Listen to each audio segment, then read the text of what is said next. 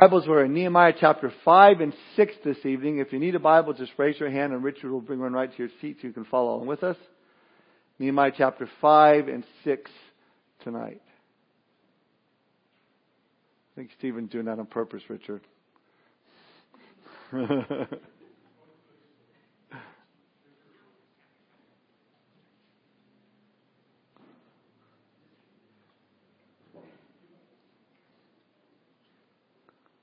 Someone over here needs one too. No, just kidding. Let's pray. Father, we thank you for this uh, just sweet time of worship this evening, Lord. This opportunity just to be able to settle our hearts, Lord, and to come in this place that's uh, safe, Lord. It's a refuge, and to be able to just worship you freely, and now to be able to just get into your word. And we ask your blessing upon our time, Lord. We praise you for it. We commit it to you. In Jesus' name we pray. Amen. I'm really impressed with Nehemiah's life. I mean, studying this book and looking at this guy, he's really successful in everything that he does. He's impressive.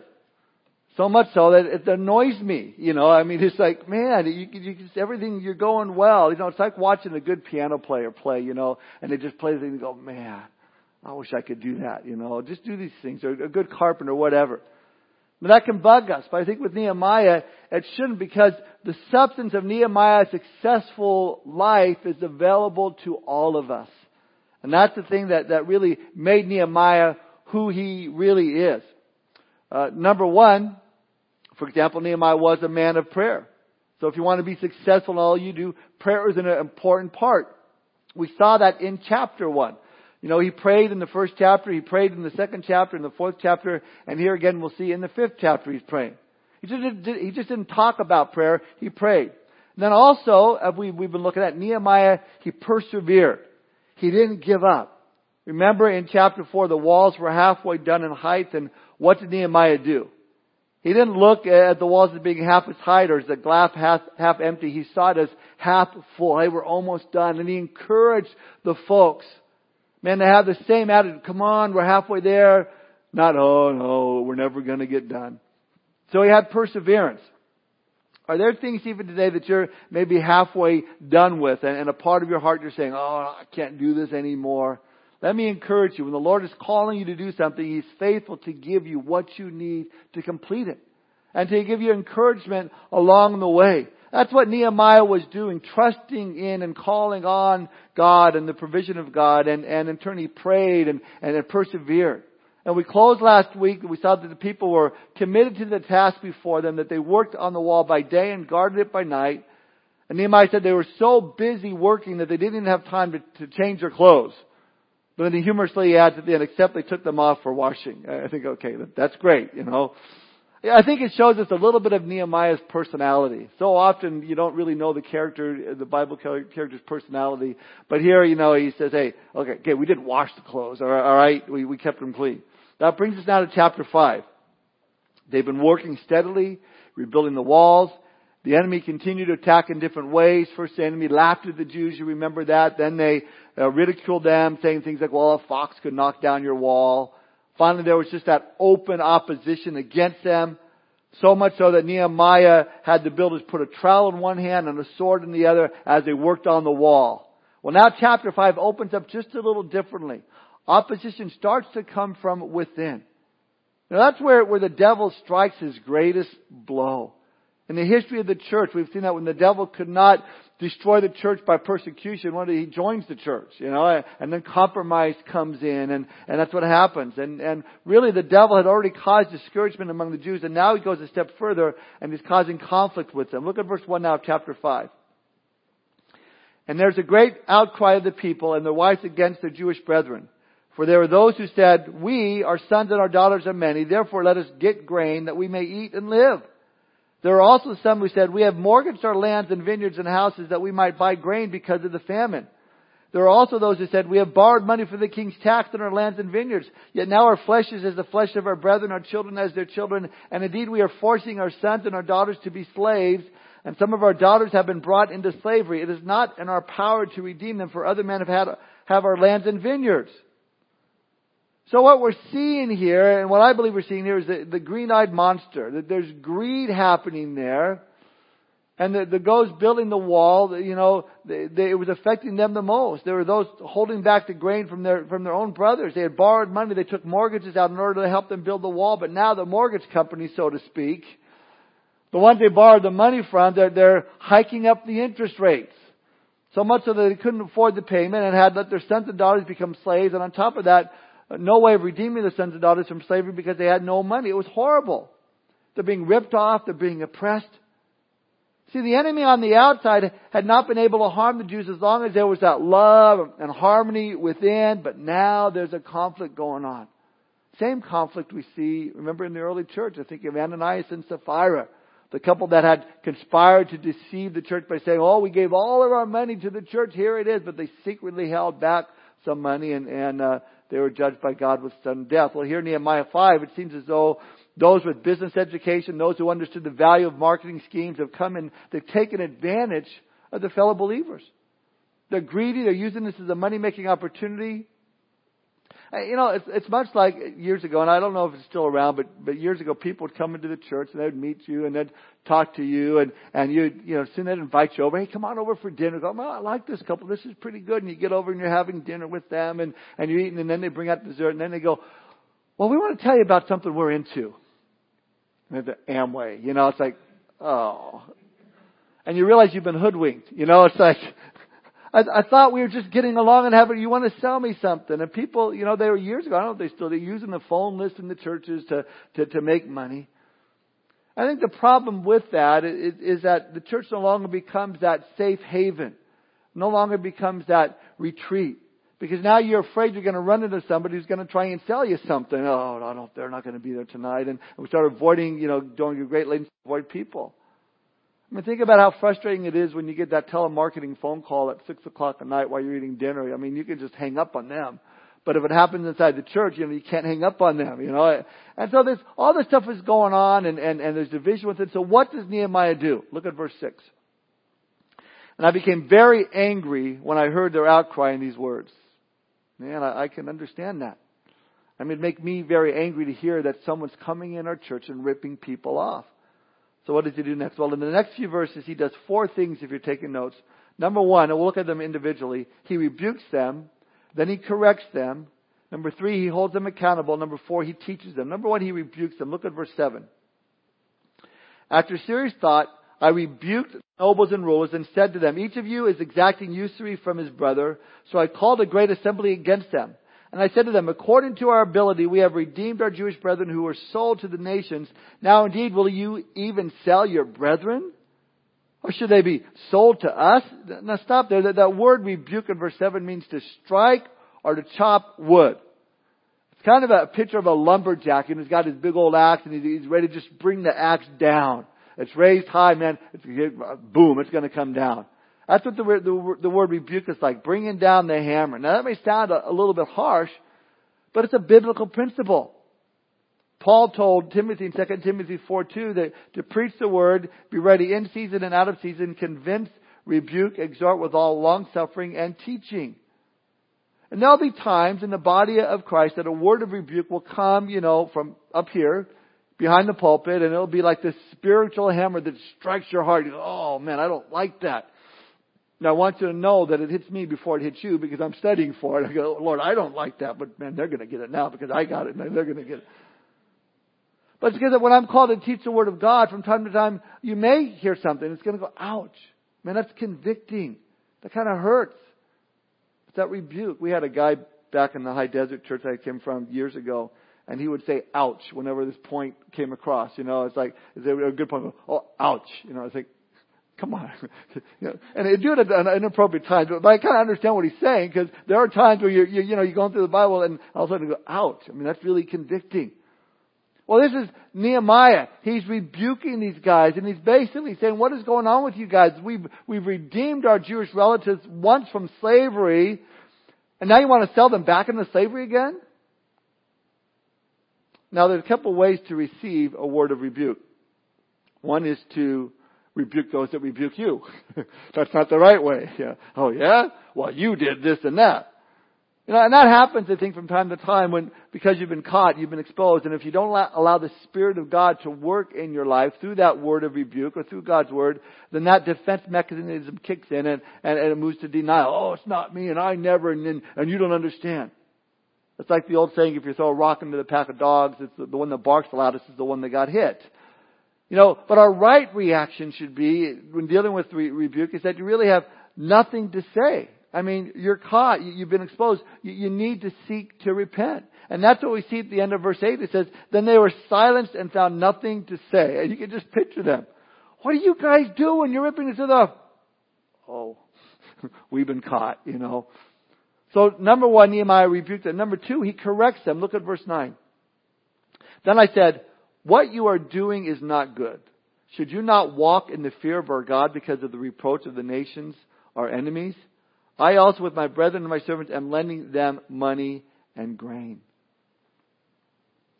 Nehemiah says, first of all, you're being a reproach to these enemies. I mean, they're looking at us and going, look at them, they're ripping people off. You know, they're not any better. And then on top of this, he says, I'm trying to help them out, and in so doing, you're actually ripping me off in the process. Because I also, with my brethren and my servants, am lending them money. Then he says, please let's Let's stop this usury then verse 11. Restore now to them, even this day, their land, their vineyards, their olive groves, and their houses, also a hundredth of the money and the grain, the new wine and the oil that you have charged them. See, he moves from rebuke to correction. Now, correction should lead to re- recompense. Let me say that again. Correction should lead to recompense when possible. See, Nehemiah saying, listen, if you truly repent, if you feel bad about what you're doing, then pay it back. Pay back what you, you ripped off.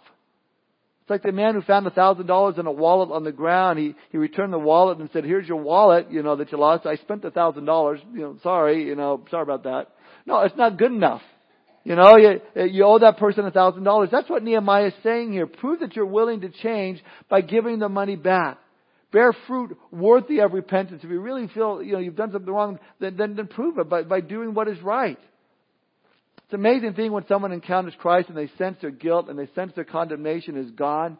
Many will automatically look for the opportunity to respond, you know, in repentance. Examples of that in Scripture, in the New Testament, you know, Zacchaeus, Luke 19, he's one of them. You know, he was a, a wee little man. A wee little man was he. And, and, uh, but he also was a tax collector. And he ripped people off. And Jesus comes to him and says, Zacchaeus, hey, I'm coming over to your house for dinner. So what does Zacchaeus do? Well, he feels the conviction. Because Jesus represents all that is, is holy and righteous. And now he's come into his life and says, Zacchaeus is real says, listen, I'm going to give everything I took back. Now Jesus didn't ask him to do it. But Zacchaeus said, I want to. In fact, I want to give it back with interest. Again, Jesus would say, I didn't ask you to, but you see, anyone who comes in contact with Jesus Christ and, and, and repentance first, then the, the automatic reaction is out of recompense, a desire to make things right. Now, you always can't do that. You know, you, some of you had maybe horrible lives before you came to Christ, and and you know it's just beyond your ability to make recompense. But but we should try. And and here in verse twelve, they do look at verse twelve. So they said, "We will restore it, and we will require nothing from them. We will do as you say." That's great. But then Nehemiah goes on to number three. Uh, Nehemiah holds them accountable. Look at verse twelve. Then I called the priest and required an oath from them that they would do according to this promise. Then I shook out the fold of my garment and said, So may God shake out each man from his house and from his property who does not perform this promise, even thus may he be shaken out and emptied. I love this. First Nehemiah rebukes them. Then he says, okay, now I'm going to correct you. And now third he says, I'm going to hold you accountable. Going to hold you accountable. You want to walk right with the Lord. You want to walk right now. And in front of, I want you then to take this, this oath in front of this priest, the, the previous priest. I want you to make this pact with God. And here's the pact that you got to make. And he's basically repeat after me. I will pay back everybody I ripped off. I will pay back everybody I ripped off. Now say this. If I don't pay back, if I don't pay back, may God shake me out like a piece of fuzz in the garment and destroy me. That's what he's saying. It's like he sticks his hand in his pocket and he gets some of that pocket fuzz out and says, see this pocket fuzz I have here? Throws it down on the ground. If you don't pay back what, you know, God, God is going to do the same thing to you. He rebukes them, he corrects them, and he holds them accountable. Verse 13, the result, and all the assembly said, Amen, and praise the Lord. Then the people did according to this promise. I love it. They have the desire in their hearts to do what is right, shows they're on the right track. But there's more. He just didn't stop there with the rebuke, with the correction, and with the accountability. Then he goes on to teach them by example. This is great. Nehemiah, the leader that God had called him to be, was ready, as Paul said in season out season, to convince, rebuke, exhort with all long suffering and teaching. Now is the time for teaching. Uh, look at verse 14. He, he says, says, look to my example. He says, moreover, from the time that I was appointed to be their governor in the land of Judah, from the 20th year until the 32nd year of King Artaxerxes, 12 years, neither I nor my brothers ate the governor's provisions. But the former governors who were before me laid burdens on the people and took from them bread and wine besides forty shekels of silver. Yes, even their servants bore rule over the people. But I did not do so because of the fear of God. Indeed, I also continued the work on this wall, and we did not buy any land. All my servants were gathered there for their work. And at my table were 150 Jews and rulers besides those who came up to us from the nations around us.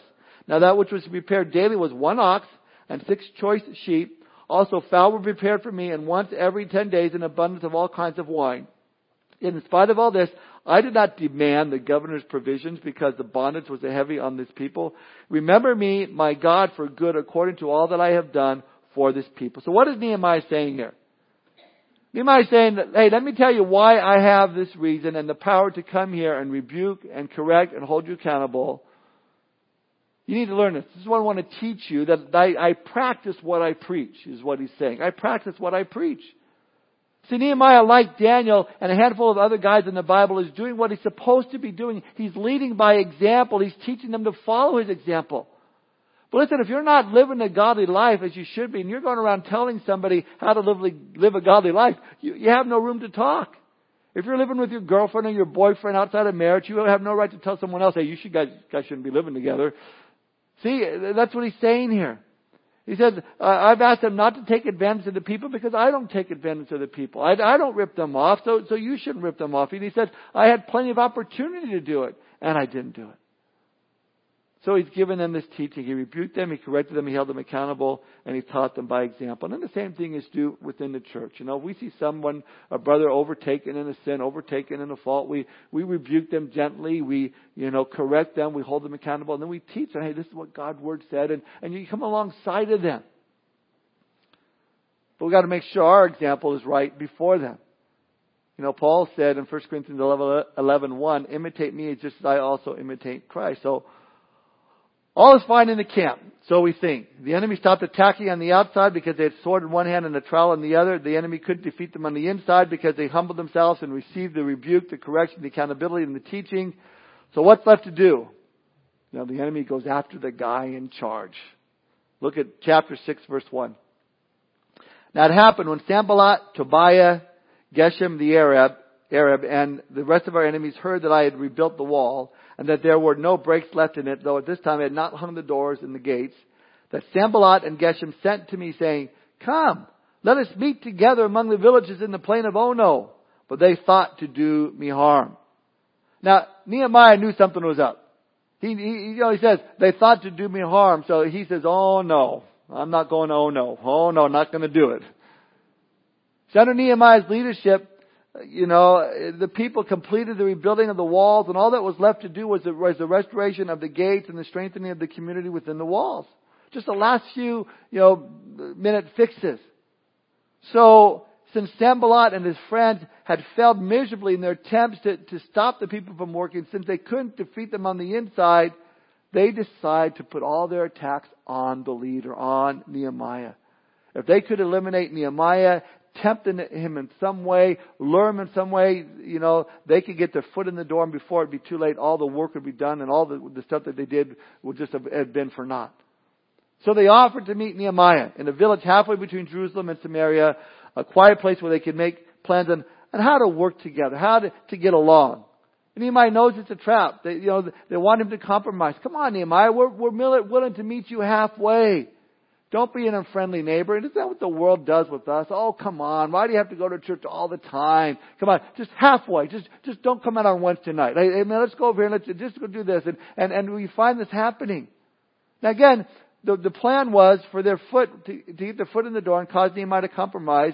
They would have him. It would be, all be over. And so, you know, we see that the same thing happening today. Maybe over the years in ministry, you know, I've seen, you've seen men in leadership, pastors that have fallen, large churches, mega churches, where pastors have compromised and they're no longer in ministry. And I really, I have to say this, I think that the average person doesn't realize the tremendous pressures and testings that, that people experience day after day in places of leadership. And maybe you're in a place of leadership in your job. Leaders are, are blamed for things they don't do and criticized for things they try, they try to do. They're misquoted. They're misunderstood. They, they're rarely given the opportunity to set the, the record straight. If they act quickly, they're reckless. If they take their time, they're cowardly or unconcerned. But I, I, I think of the words of President, President Harry Truman. If you can't stand the heat, then get out of the kitchen. Listen, because in places of spiritual leadership, uh, Uh, you know, not only have the pressures that all leaders face, but they, they must also battle the real enemy, who is the master deceiver or murderer, who focuses his attacks on the leadership.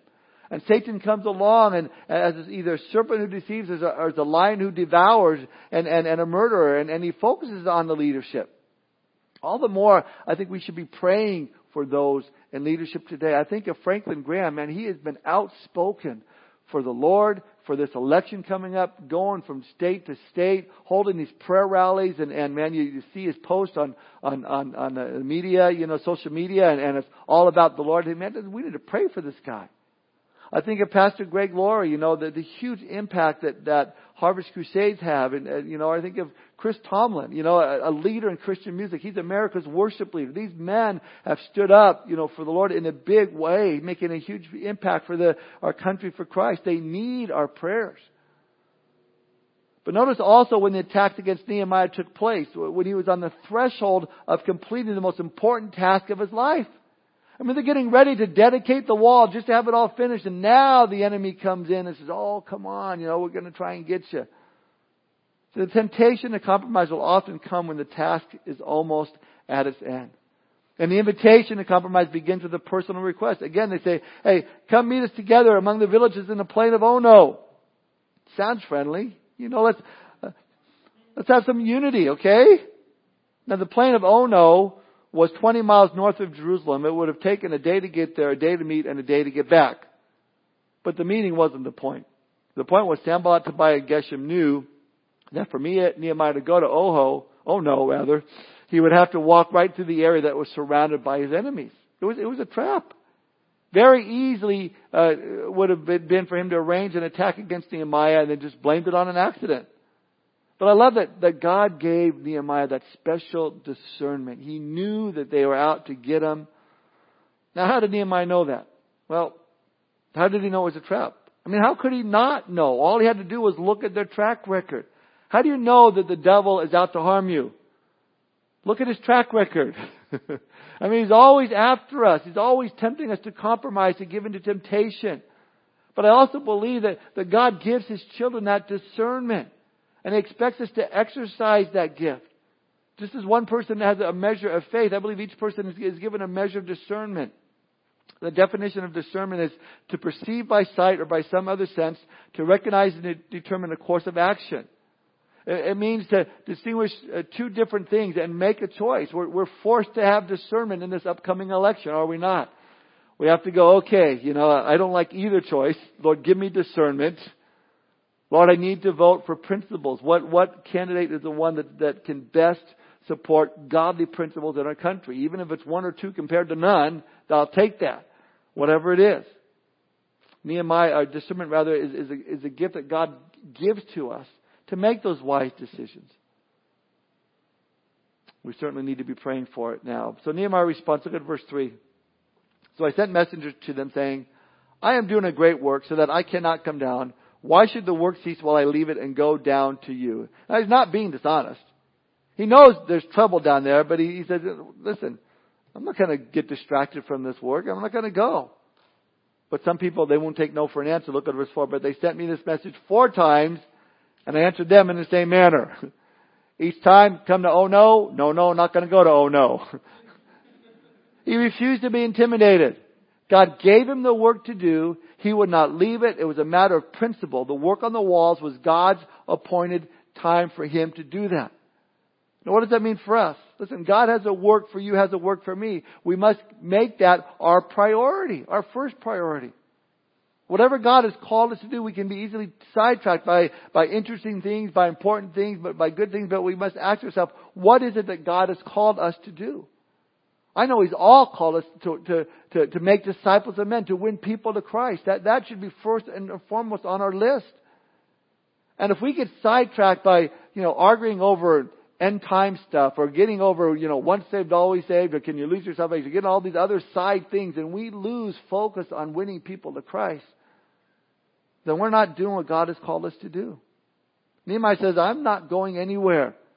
So the enemy tries another attack. This time, lies. Let's, let's attack Nehemiah's character. Look at verses 5 through 9. Then Sanballat sent his servant to me as before, the fifth time with an open letter in his hand. In it was written, It is reported among the nations, and Geshem says, that you and the Jews plan to rebel. Therefore, according to these rumors, you are rebuilding the wall that you may be their king. And you have also appointed prophets to proclaim concerning you at Jerusalem, saying, There is a king in Judah. Now these matters will be reported to the king, so, so come therefore and let us consult together. What a stinking liar. I mean, the situation here was such that, that anyone and everyone would be able to have access to the words being said and these accusations being leveled against Nehemiah. You know, this is like posting it on the, on the internet. I mean, this little thing what, what he just said in that, those few verses right there. So what's the accusation? What's the rumor? Well, let's read between the lines for a moment.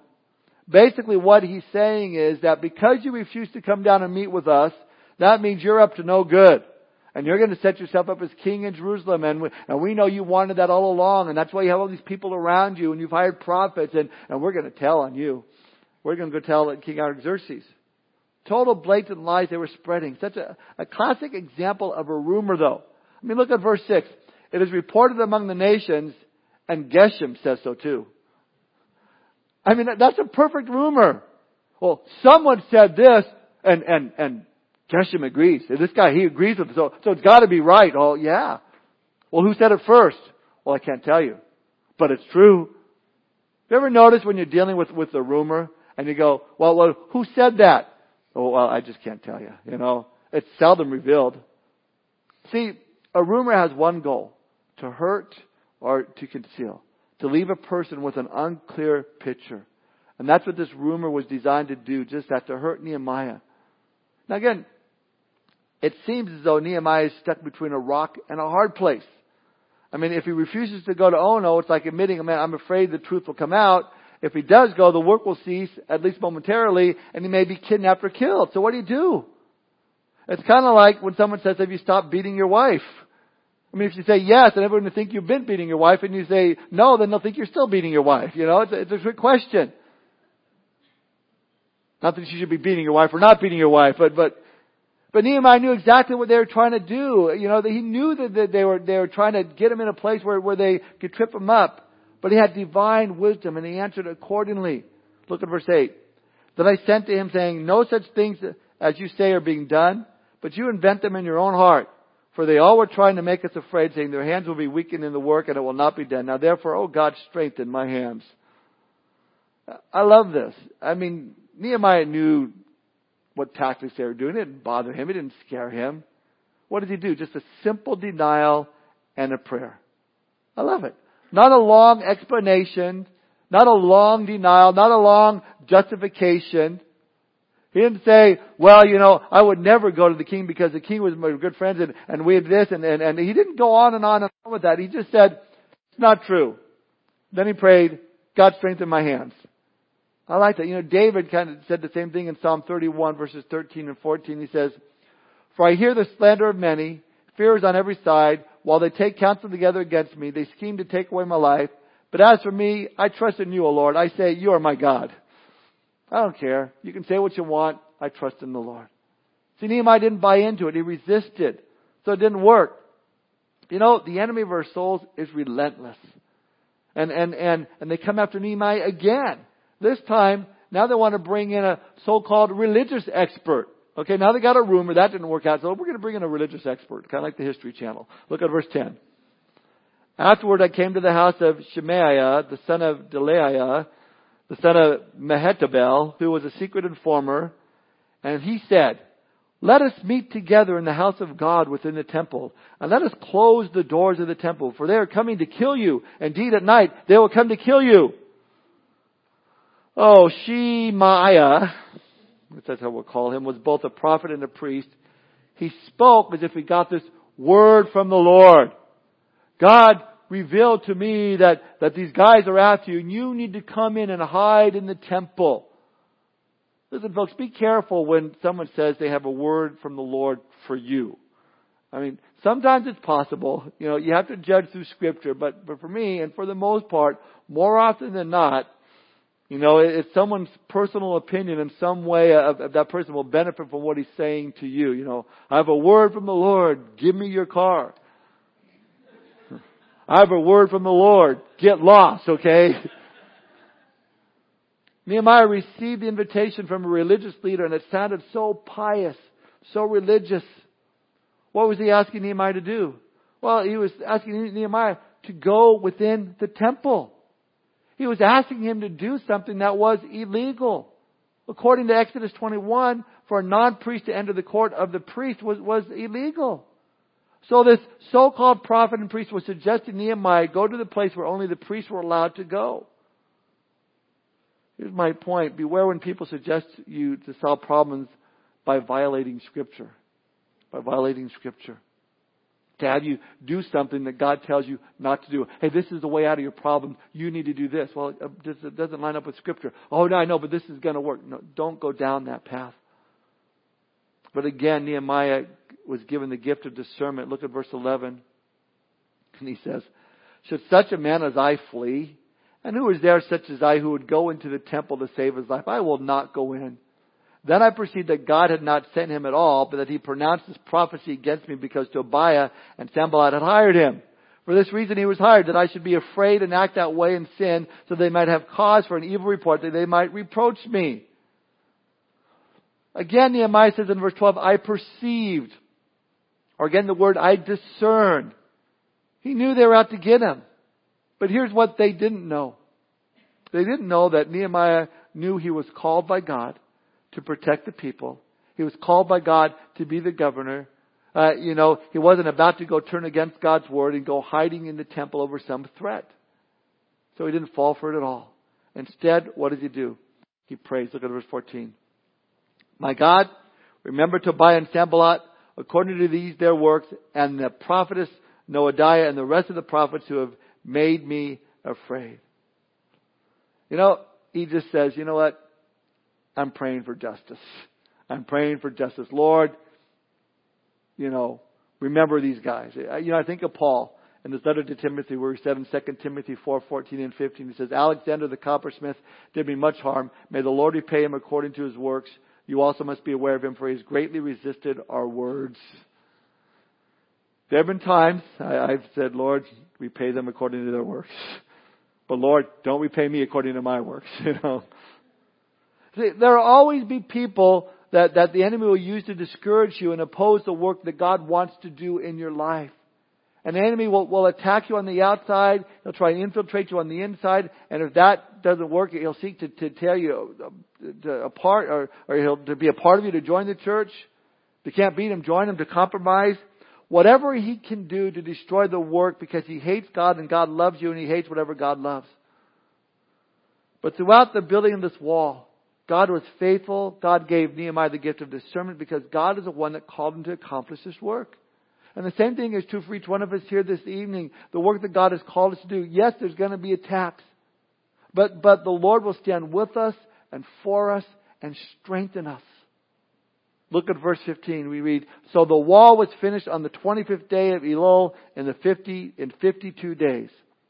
That'd be somewhere around September 1st. It was started somewhere around the 10th of July. But what an accomplishment. That final brick was laid, that final gate was put up there. Nehemiah, man, he was attacked from every angle, but continued steadfast in the work of God that God called him to do. And the result, look at verse 16. And it happened when all our enemies heard of it, and all the nations around us saw these things, that they were very disheartened in their own eyes, for they perceived that this work was done by our God. Don't you just love that? I love it. When they saw that it all happened, they thought, no way! How could they have done this? It had to be their God. I love it. Then there's a side note, look at verse 17 through 19. Also in those days, the nobles of Judah sent many letters to Tobiah, and the letters of Tobiah came to them.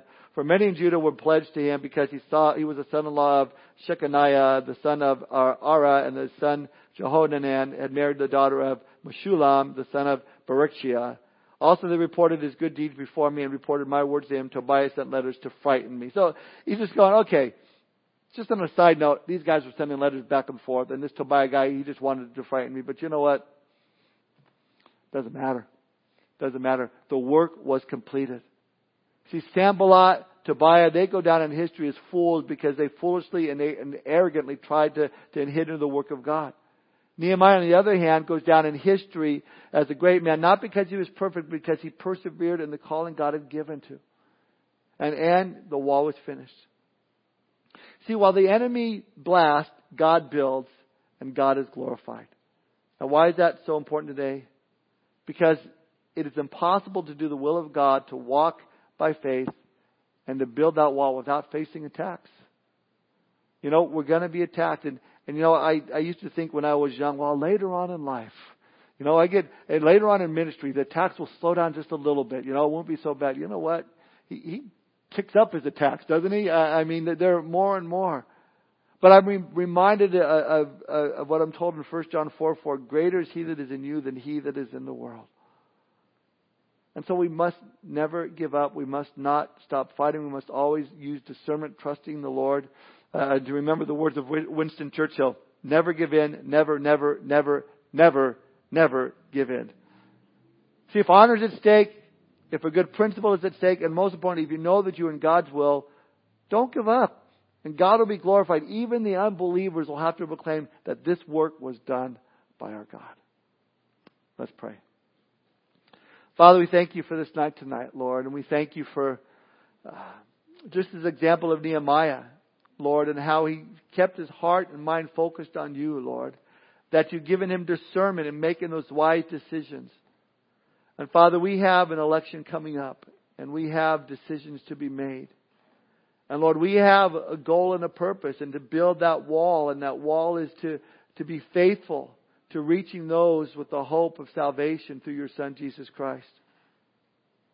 And Father, our desire is to see that accomplished, Lord. And so would you give us discernment, Lord, in making the right decisions to vote? Lord, I pray that every man and woman here uh, this evening, Lord, would vote, would make their vote matter, Lord. And, and, and Lord, that they would take that step to do what, what we've been called to do.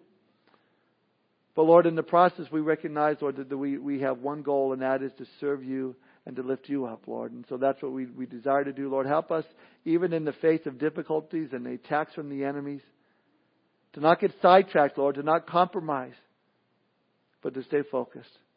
And through the power of your Holy Spirit, Lord, we thank you for it. In Jesus' name we pray. Amen. Let's all stand. and do one last song together.